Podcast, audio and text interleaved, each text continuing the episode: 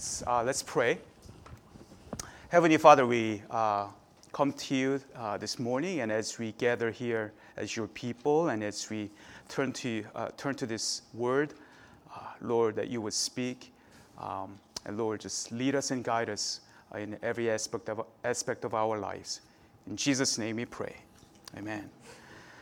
All right, so uh, oh, just before I start the message, I just wanted to uh, quickly once again, if uh, you know this next this coming weekend we have a college group retreat, and so we would really appreciate it if you guys could just uh, cover uh, this retreat with your prayers. This is the first time that we are doing college group retreat, and so um, that that was a decision that we have made uh, in the in the leadership, and so.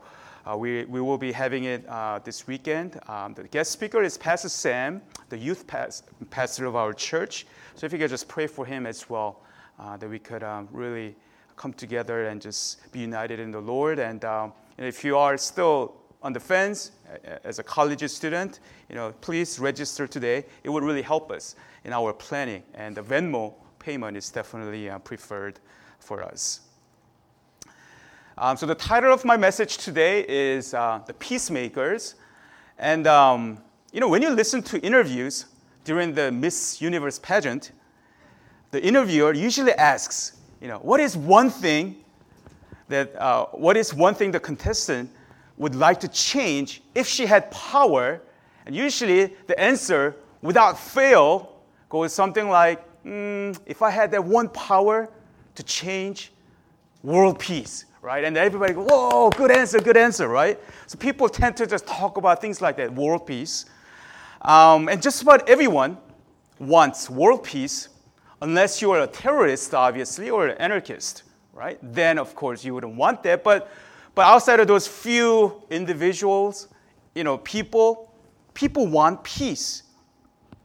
But the thing, the reality is, I mean, as we have been seeing in the news lately, the rising tension with Iran has grabbed the headline news. I mean, it was reported that an airstrike against them uh, was called off at the last minute. So we came this close to going war with them. It was pretty close, from what I hear. And then there is this impromptu meeting between President Trump and Kim Jong Un, right? it wasn't even planned at the last minute. They just got together and they did a photo shoot and all, all those things. And plenty of people remain pretty skeptical about the whole thing. And, and yet there are a few that are some, somehow hopeful. So when we look at all the things that are going on in the world, it seems like peace seems near and yet so far away. The funny thing is, it seems like everyone talks about achieving or maintaining peace. But we all know in reality, it hasn't happened ever since the beginning of human history, and it doesn't look like it, we will get there anytime soon. So, the question that we can kind of think about is if this is the kind of peace Jesus is talking about here, blessed are the peacemakers. So, is Jesus talking about this kind of peace or something else? So, today, my message consists of three points. Um, so we're going to be looking at the problem and the provision and the peacemakers. So the first point uh, is the problem, the problem of peace. As I said earlier, we have a problem. Houston, we have a problem. We have a problem with having or maintaining peace, even though everyone talks about wanting it, even though everybody talks about somehow having peace in the world, and yet we simply cannot achieve peace. So, what is the problem? If everybody wants it, so why can't we have it? Peace is defined in the dictionary as freedom from uh, suffering, any suffering, freedom of the mind from any annoyance, distraction, and anxiety. That's how the dictionary defines peace. And even by the standard definition of peace, there is no peace in the world. All we see is violence, cyberbullying, right? Conflicts everywhere, everywhere. The problem is, people are looking for peace in the wrong places. Actually, we have a, wrong, uh, a very shallow and limited under, uh, definition of peace for that matter. You know how, like, when we are looking for things and we can't find it?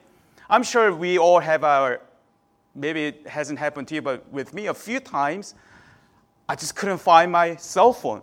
I knew I, I you know, so I'm just looking for the cell phone. And where's my cell phone? I'm just looking all over my place, and then you know I would just like bother Grace. And where'd you put it? Or like where where, where is this thing? Right? And um, you just can't find it. And then finally you realize that maybe I should just go downstairs and check my car. Maybe uh, somehow the, the cell phone just I dropped it as I was getting out of the car or something.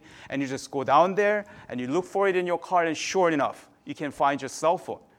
But you can't find it in your house because the phone is simply not there, right? I think the, one of the reasons, main reasons why we cannot have peace is because we are looking for peace and searching for peace and just wanting peace in the wrong places. If we try to find true peace in things or people in this world, we are not going to find it. But that's what this world tries to do. They try to find peace and have peace through different means and different things. Some countries, right, they think that having a nuclear warhead, right, that will guarantee their existence of their regime or somehow just deter other countries from attacking them. So they just talk about try to have peace, somehow have avoid war by developing nuclear programs, right? Um, or some countries, they come together, you know, just and form a pact like NATO or the, the, the UN, right? That's how this world tries to have peace among the nations and among the people groups. Or sometimes try to just build up military power. That as long as we have a strong military power, then nobody's gonna just mess with us. So that's how this world tries to have peace. But what the world gets wrong is that they dismiss or deny the spiritual peace, which is the true peace. The world rejects God, and so obviously this, this, uh, they uh, disregard the real peace that we need, that is, the peace with God, because they deny God in the first place. So they can try to just talk about peace all they want. They try to achieve peace, maybe you know just have like Peace Corps or like all these programs, uh, implement like programs and uh, just form many uh, many organizations, and yet instead of getting better, it gets worse and worse. And so they say, oh, we have to just put in more money. We have to put up set up more programs. We have to somehow educate people. Education is a way out of uh, conflicts. Is it really? even the most uh, well educated country can still get into conflicts because the world and people are looking for peace in the wrong places. And they have a very shallow and um, understanding or the definition of peace. Spiritual peace, not the cessation of physical violence, is what Jesus is primarily talking about here in this verse the peacemakers, those who make peace. He's talking about the spiritual peace. And secondarily, he's talking about peace in the sense of harmony or having accord with one another. So he's not completely disregarding that we are to really just seek peace among ourselves, among people. But first and primarily, he's talking about spiritual peace, peace with God. So, this peace with God is what we truly need. But the world does not recognize it and they deny it. Scripture teaches us that we are at enmity with God because of our sin. You see, we are at war. You know how, like, uh, we are in the brink of, like, almost getting into this escalating tension with Iran but or like we are at, at, technically at war with terrorists, right? But we've been at war ever since the very beginning of human history. That we've been at war with, with God. That we are the sworn enemies of God. Scripture teaches us because of our sinfulness. Even in our best days, think about a day or moment when you were the most spiritual. You felt the closest to God, right? Or even in our best days, or even the best version of ourselves, whatever that means. People talk about it. I, I still don't know what that really means, but people, people talk about it. Oh, I want to have the best, ver- I want to be the best, uh, best version of myself. We still fall short of what God wants and what God calls for and that is having righteousness, having the right relationship with God. On our own, it is impossible because we are at war with God constantly at every waking moment.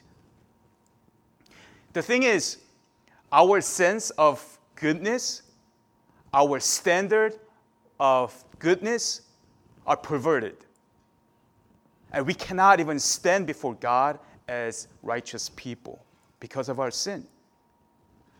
Think about this. Imagine um, you have some really important people, precious people over as your guests. Like these are like the VIPs, VVIP, whatever. Um, and so you are cooking for them, and you decide to make omelets.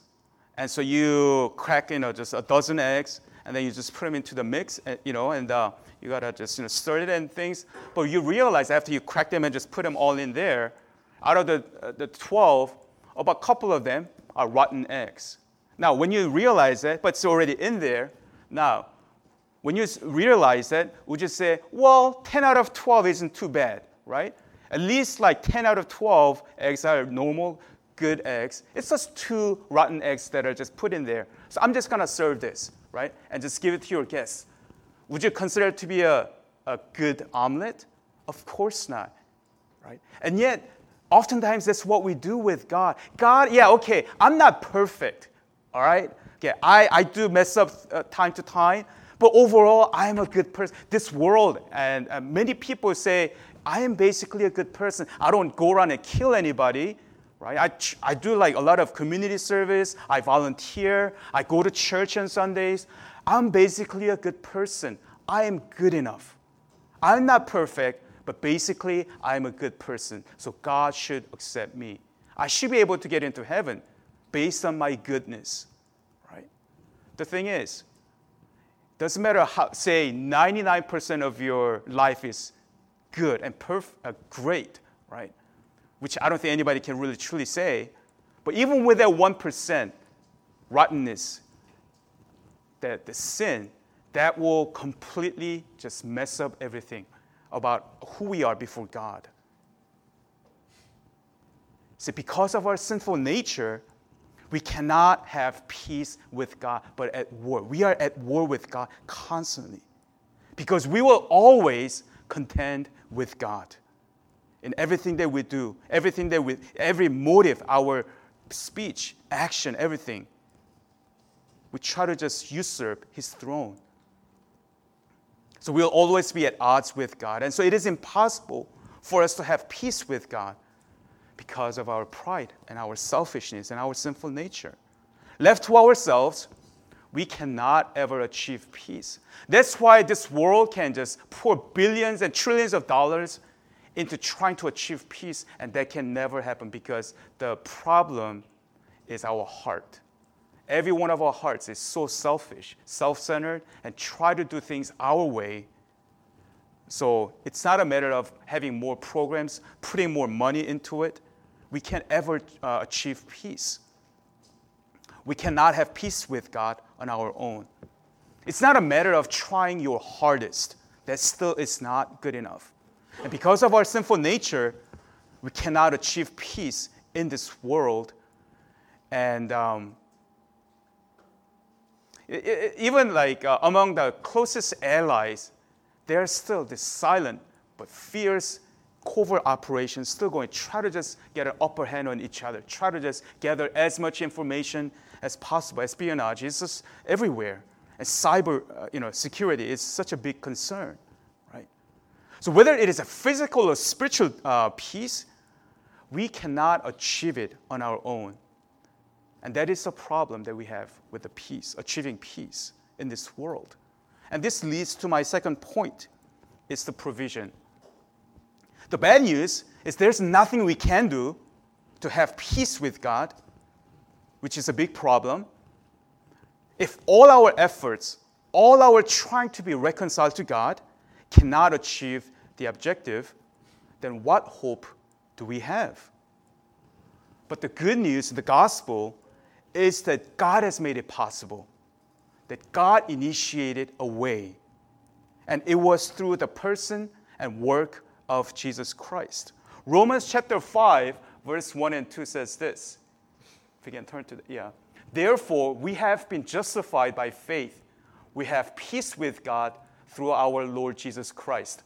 Through him, we have also obtained access by faith into this grace in which we stand, and we rejoice in hope of the glory of God.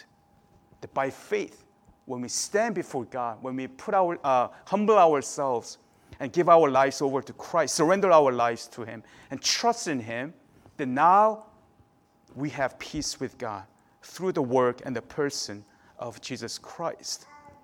While we were yet enemies of God, at war with Him constantly, He sent His Son, His only Son Jesus, to be sacrificed in our place, to be offered to make peace with us.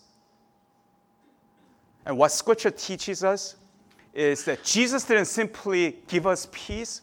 You know, Jesus talks about, My peace I give unto you, right? Jesus didn't simply give us peace, but He Himself became our peace. There is this missionary named Don Richardson, and he wrote a book called Peace Child. And he was a missionary to a tribe called Sawi uh, in New Guinea. So it was like a little like a jungle, and there are a tribe, tribe uh, called Sawi, uh, lived there along with other warring uh, tribes. And this tribe were morally backward. So they valued treachery more than sacrifice. They really did. So when he, when he uh, shared the gospel with them, guess what? Judas Iscariot emerged hero rather than the sacrifice of Jesus. So when they talked about how Jesus was sacrificed and it was Judas who betrayed him and handed over, over to the people who were gonna just kill him, and then the people in Sawi, they said, Oh, good job, my man Judas Iscariot. Yeah, we, are, we like him. He's my guy, right? That was their response because of their culture right? How on earth could he get the message of gospel across? And then, providentially, God, he, uh, uh, Don Richardson discovered their unique culture, where for one tribe to make peace with, the, uh, with an enemy tribe, each tribe had to offer a what they call peace child. So one of their own children was given over to the other tribe. So they would swap a child, child from their own tribe in order to establish peace, because it wasn't anything else but the, the child was given over. So as long as these children were alive, there was peace between the tribes. No matter what happened, even though there may be scuffles or whatever, wrongs been done with one another, but there was peace. No matter what. Don Richardson saw that and realized that he could use that to communicate that Jesus is the perfect peace child, the one that was given by God to make peace with men forever. That Jesus Christ is the one who will never die, even though the children, they're frail, they will just die. And once the, the children die, then the deal is off, that they can't just go back to war. But he talked about how Jesus as the peace child that would never die, that he would secure the peace with God and men forever, for all eternity. And the Sawi people finally understood that, and over time, the gospel has changed their culture and their way of life and their lives forever. Jesus' death and sacrifice forever secure for us our peace with God. Not only does he give peace to us, but the scripture tells us and the gospel informs us that Jesus himself is our peace. And that's what God has done for us while we are at war with God. Usually, the US government, right, against the sworn enemies, they will do whatever it takes, right, to go after them and destroy them, making sure that they will never ever come back at them, right? That no more, there will not be a repeat of 9 11. They will make sure of that, and they will take whatever it takes, whatever the cost. But with God, even though He was at war, and we are the one who offended God, we are the one who um, went uh, rebelled against God and against His reign. But it is God who offered His only Son to us, so that we could have this lasting peace, the forever peace with God. And um, and the last point is the peacemakers. Now we have to, and Jesus says, Blessed are the peacemakers. Now, we have to understand that there is a difference between peacekeepers and peacemakers, right? The UN, they send when there is a conflict in the region or in the country, what do they send? The peacekeepers, right? They are sent there to keep, uh, keep peace, whatever that means. It's very passive and superficial. They are sent there to main, maintain the order, right? Some sort of order, some sort of peace, the, the avoidance of conflict. Right? If you have seen like the, the movie Black Hawk Down, right? The U- U.S. Marines are there, eh, going crazy, you know, with the, uh, the people there, and um, and Mogadishu, and then um, you know, so they were just they were so desperate, so they were just calling the UN peacekeepers to come and just help them transport the the the, the soldiers that were in trouble, right? The peacekeepers, even there was war going on, and yet they're there for peace, right? So the main, the peace, so there's a difference between the peacekeepers and the peacemakers, right? That we are not simply that we are not to simply be peacekeepers, you know, having peace or maintaining peace at, at, at any price.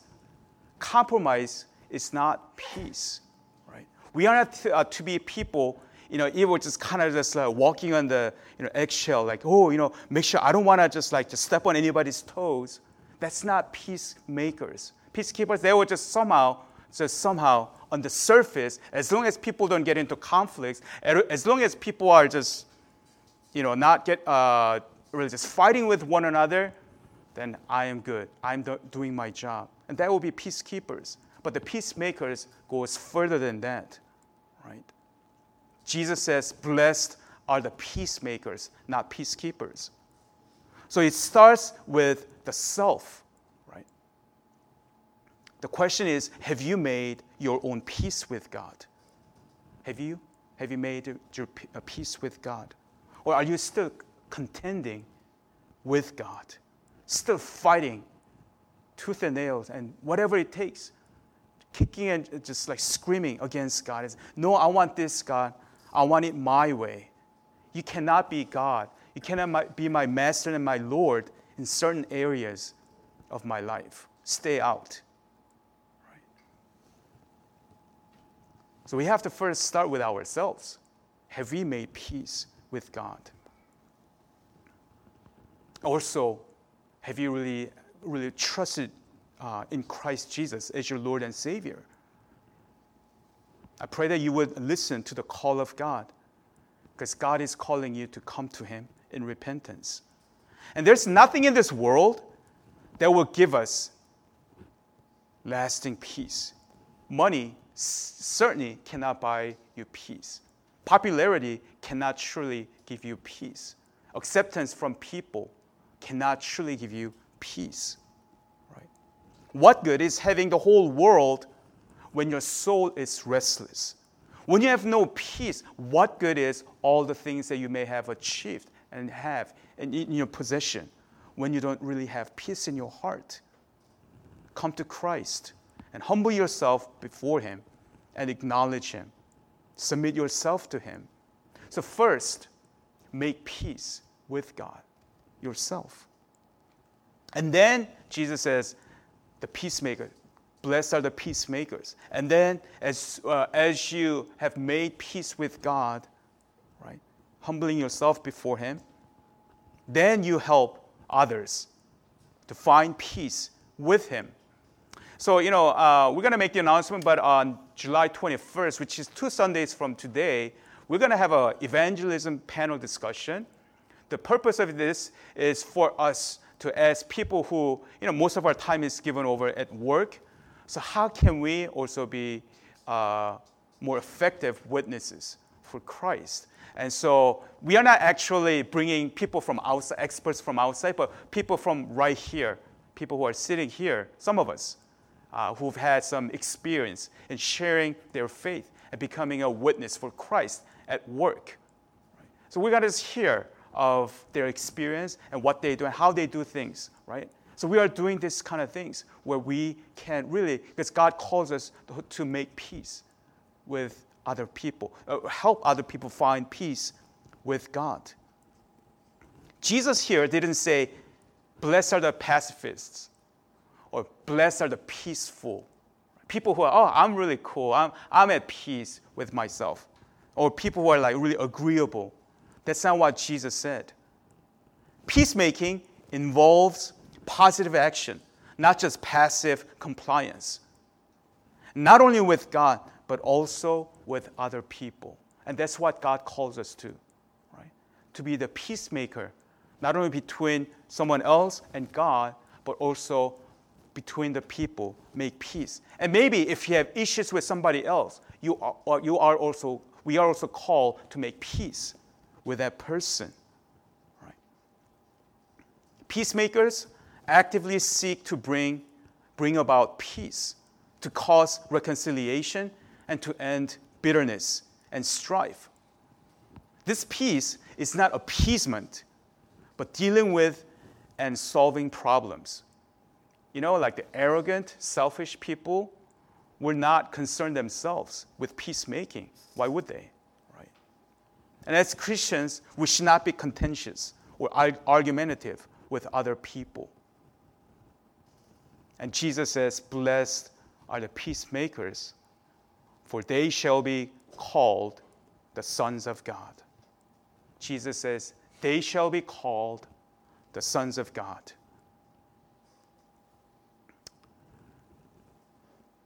Now, the question is that who calls them sons? Who's, who's calling them? Us? One another? Hey, peacemaker, you're the son of God. No. But uh, like here, the subject is God. God is calling the peacemakers sons of God. God calls us sons. God calls us children. He's the one who gives, it, gives us the identity, not this world. Of course, you know, the government tells us that we are the US, uh, the US citizens, right? But that's temporary. The true identity is that we are sons and daughters of God. We are children of God. And that's the identity, uh, that's what God calls us. That our true self and identity comes from God, and He calls us His children. You know, to be called something by God is to be that something. To be called something by God is to be that something. Whatever that God calls, that's who we are. And God says, You are my child. That's what God called us. You are my son, you are my daughter. And that's who we are. Because God calls it. When God says then, whatever God calls us, that's who we are. First Chronicles chapter 22, verses 9 and 10, uh, it says this Behold, a son shall be born to you, God is speaking, to you, who shall be a man of rest or peace. I will give him rest from all his surrounding enemies, for his name shall be Solomon. And I will give peace and quiet to Israel in his days. He shall build a house for my name he shall be my son, and I will be his father, and I will establish his royal throne in Israel forever. Even the word Solomon, it comes from, um, uh, it comes from uh, shalom, which means peace, right? God tells David, You are going to have a son, and I'm going to call him Solomon. He will be my son, and I will be his father. And throughout his reign, though he, he was imperfect, we all know that, he messed up in many different ways, and yet God called him my son, and he will be a son who is called peace, man of rest, man of peace, because that's what I call it, that's who he is. The same thing is what God does to us. as we make peace with Him, as we make peace with God, and as we lead other people to make peace with Him, and as we also seek to make peace among people who are in, uh, who are in conflict, Jesus says, Blessed are the peacemakers, for I will call them my sons, my daughters, my children.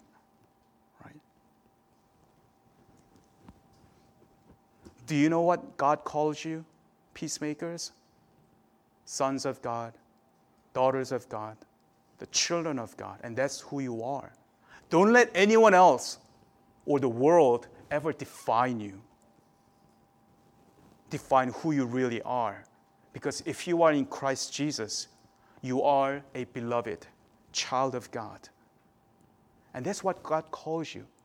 No matter what this world says, this world will, and our parents or our people who are closer, to you idiot, you loser. We even say to ourselves, what an idiot, I'm a loser, right? We call ourselves all these other things. But don't let, or even the world, ourselves, our parents, our coworkers, our bosses, doesn't matter what they call us. Don't let that be who you are. Don't let that be the identity of your essence, of your being. Because what God says is, You're my son, you're my, uh, you're my, you're my daughter. I love you, right? I am your father, right? And that is enough. That really is enough for us. As we live this world, though we have a lot of issues, difficulties in our lives, but that's what God tells us. Blessed are the peacemakers, for they shall be called the sons of God, the children of God. So may that be our understanding and look to Him in every aspect of our lives. That as we go through this life, to really understand that God calls us to make peace, first with God, with one another, and continue to uh, be proactive in our just uh, peacemaking uh, efforts. Let's pray. Let's go before the Lord. Just take a moment to uh, come before Him. And um, let's look to God. Are you still in contention? Even as Christians, are you still fighting God on certain things? Insisting that things be done in a certain way. That God, I need you to do this. I have to have you, I have to have this. Make it happen, God. Do something about this. And God, I don't really want to do this. Are you fighting God? You're submitting yourself to Him, to the sovereignty of God. Have you made, have you made peace with God? It doesn't matter how, how often you have, how many years you've been coming to church. Have you truly made peace with God? because that's the first, the most important step for any one of us to make peace with God. And then we don't stay there, but to lead others to make peace with God. At work, neighbors, relatives, and family members who may not know Christ, God calls us to make peace. Help them make peace with them, with Him and also be peacemakers among those who are in conflict. And we need the power of God to do this. So let's go, let's go before Him and um, ask for His um, empowerment. Thank you, Lord, for sending your Son, your only Son, Jesus, so that He could be offered as a peace offering, that we could truly now have peace with you through your Son Jesus. That it's not of ourselves, it's not because of what we have done that we have peace with you, but it's only through what He has accomplished for us on the cross that we could have peace. And thank you so much and we have no claim of righteousness on our own. But Lord, thank you for including us, that you, thank you for making us your children by his sacrifice and death and resurrection. And so, Lord, as you look out, there are still so many people around us who need Christ. And we come in daily contact with them. And Lord, forgive us for pretty much considering, considering them as walking trees.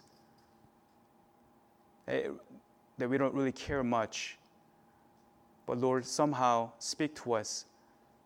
They will cause us to be in prayers, in intercession for them, and also somehow use us to, make, to bring peace between them and you.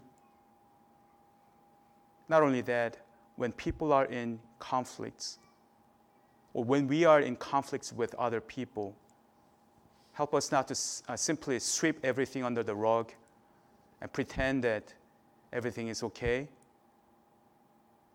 but that we could truly turn to you, that we will seek to make reconciliation because we have been forgiven, that we would extend forgiveness and also help people make peace. So, Lord, use us as peacemakers in many different ways, in many different aspects, so that we can truly be, be called the children of God, that you would call us children as we make peace. So, Lord, continue to lead us, empower us to do just that, Lord. And we thank you. Pray all these things in Jesus' name. Amen.